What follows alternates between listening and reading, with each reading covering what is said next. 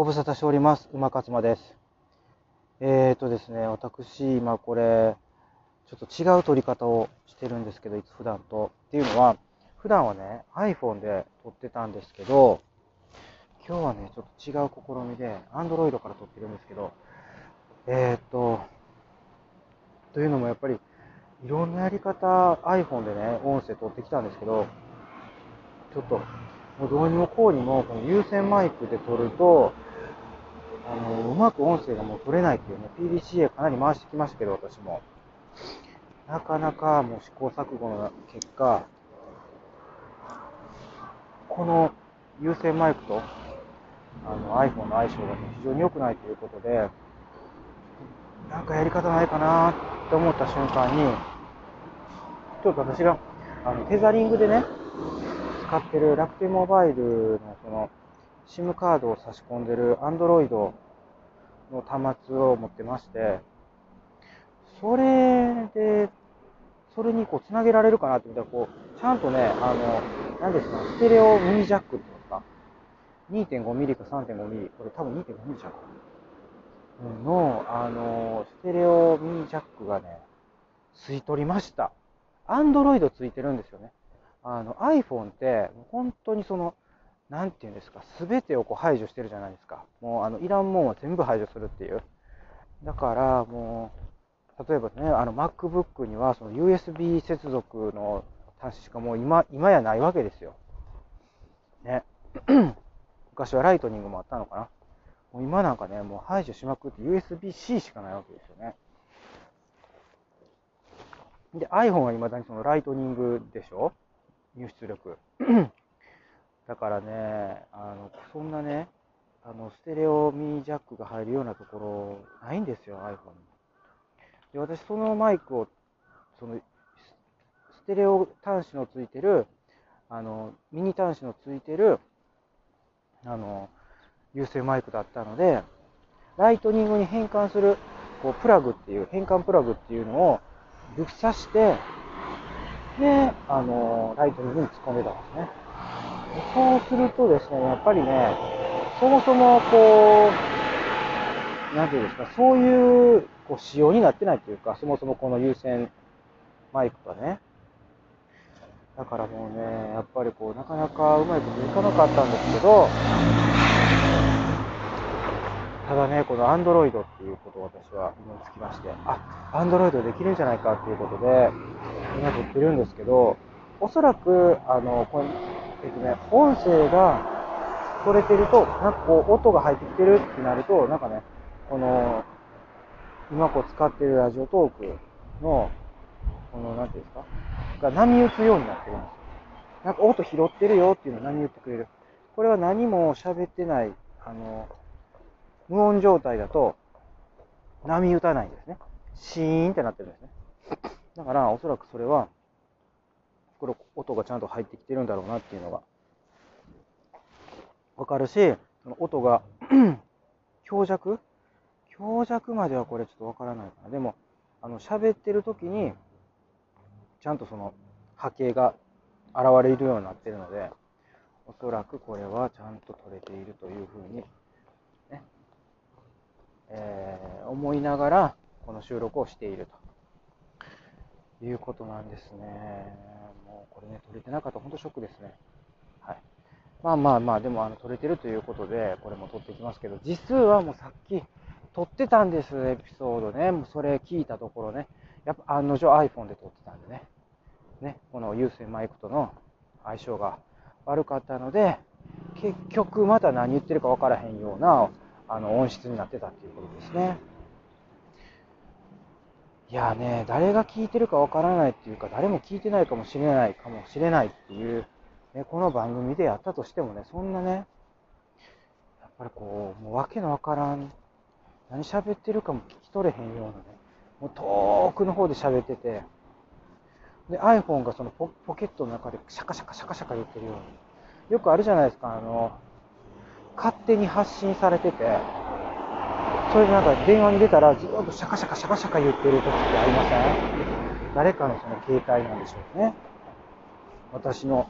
あの携帯の番号が登録されてる誰かの携帯が勝手に動き出して、ポケットの中でもね。そういうことってあるんですよね。だからそういう状態の音声が、その、ポッドキャストでね、流れても、どうしようもないじゃただの迷惑ですよね。なので、え、ー、と、まあ、そういう、ね、あの、音声を、あの、この世の中にね、ずっと保存していても仕方がないということで、クラウドの中にあっても仕方がないということで私は削除しました。で、これをね、もうね、何回もやってるんですよ。もう、同じこと。私もそろそろ学ばないといけないって言った時に、Android に、えー、接続すればいいというもうそんなことも誰でも分かってたよっていうようなことかもしれませんけど、私は今さっき気づいたということなんですね。はい。この気づきを得られただけでも、今日はね、あの、いいことがあるんじゃないかなっていう 感じが私はしてます。それでですね、あのー、さっきもですね、実はそのエピソードの中でね、あのー、話しましたけれども、あのですね、私ね、ちょ前から見たかったものをね、あの、見れたんですよ。それは何かということなんですけど、それはですね、あの立憲民主党のね、ある議員さんなんですよ。何の話やねんと思うでしょ。あのね、私の住んでる地域にね、そのある立憲民主党の議員のポスターがものすごい数貼ってあるんですね。で、その ポスターが異様なのは、なんで異様っていうか、その、すごい気になるかっていうと、普通ね、あの、そういう議員さんのポスターって、バストアップだったりしませんか？でもその人の、ね、よっぽど顔に自信がある。もしくはその、立憲民主党が、やっぱその、アイドル的な売り出し方をしたい。でしょうね。もう、顔面アップなんですよ。もうその、あのー、ポスターがね、もう顔面ではみ出しそうになるぐらいの顔面アップなんです。ね。で、それ男性なんですけど、松尾弘明、明宏、どっちかなんです。ね、松尾が漢字で、明宏、弘明が、あの、ひらがなのね、立憲民主党ですから、ブルーの。もうだから立憲民主党っていう文字すらちっちゃいっていうね。ちっちゃく見えてしまうっていうぐらい顔がでかいっていう。で、まあまあシュッとしてますわ。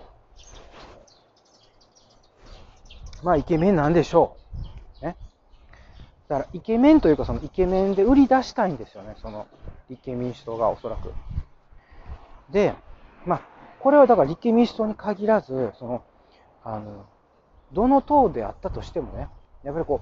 う、見た目の美しい、これはあの男女問わずですね、見た目の美しい人を、やっぱこう候補に持ってきたいんですよ。なぜなら見た目の美しい男女であれば、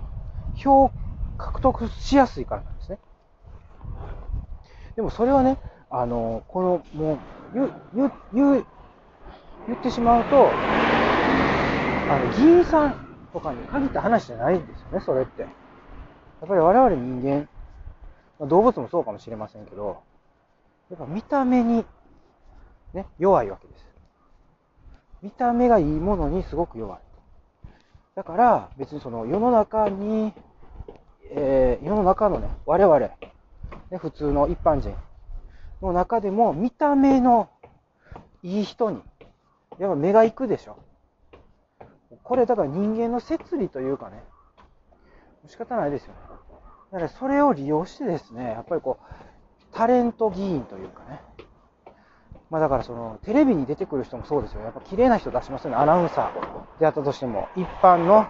一般社員ですよ。一般社員でも、綺麗な人出してきますよね。だから、そういうもんだと思ってください、これはね。で、その立憲民主党のそのポスターに出てくるその議員、その見たことも聞いたこともなかったですけど、とにかくポスターは、ポスターでお目にかかる機会が非常に多いわけですよ。で、いっぱいあるから、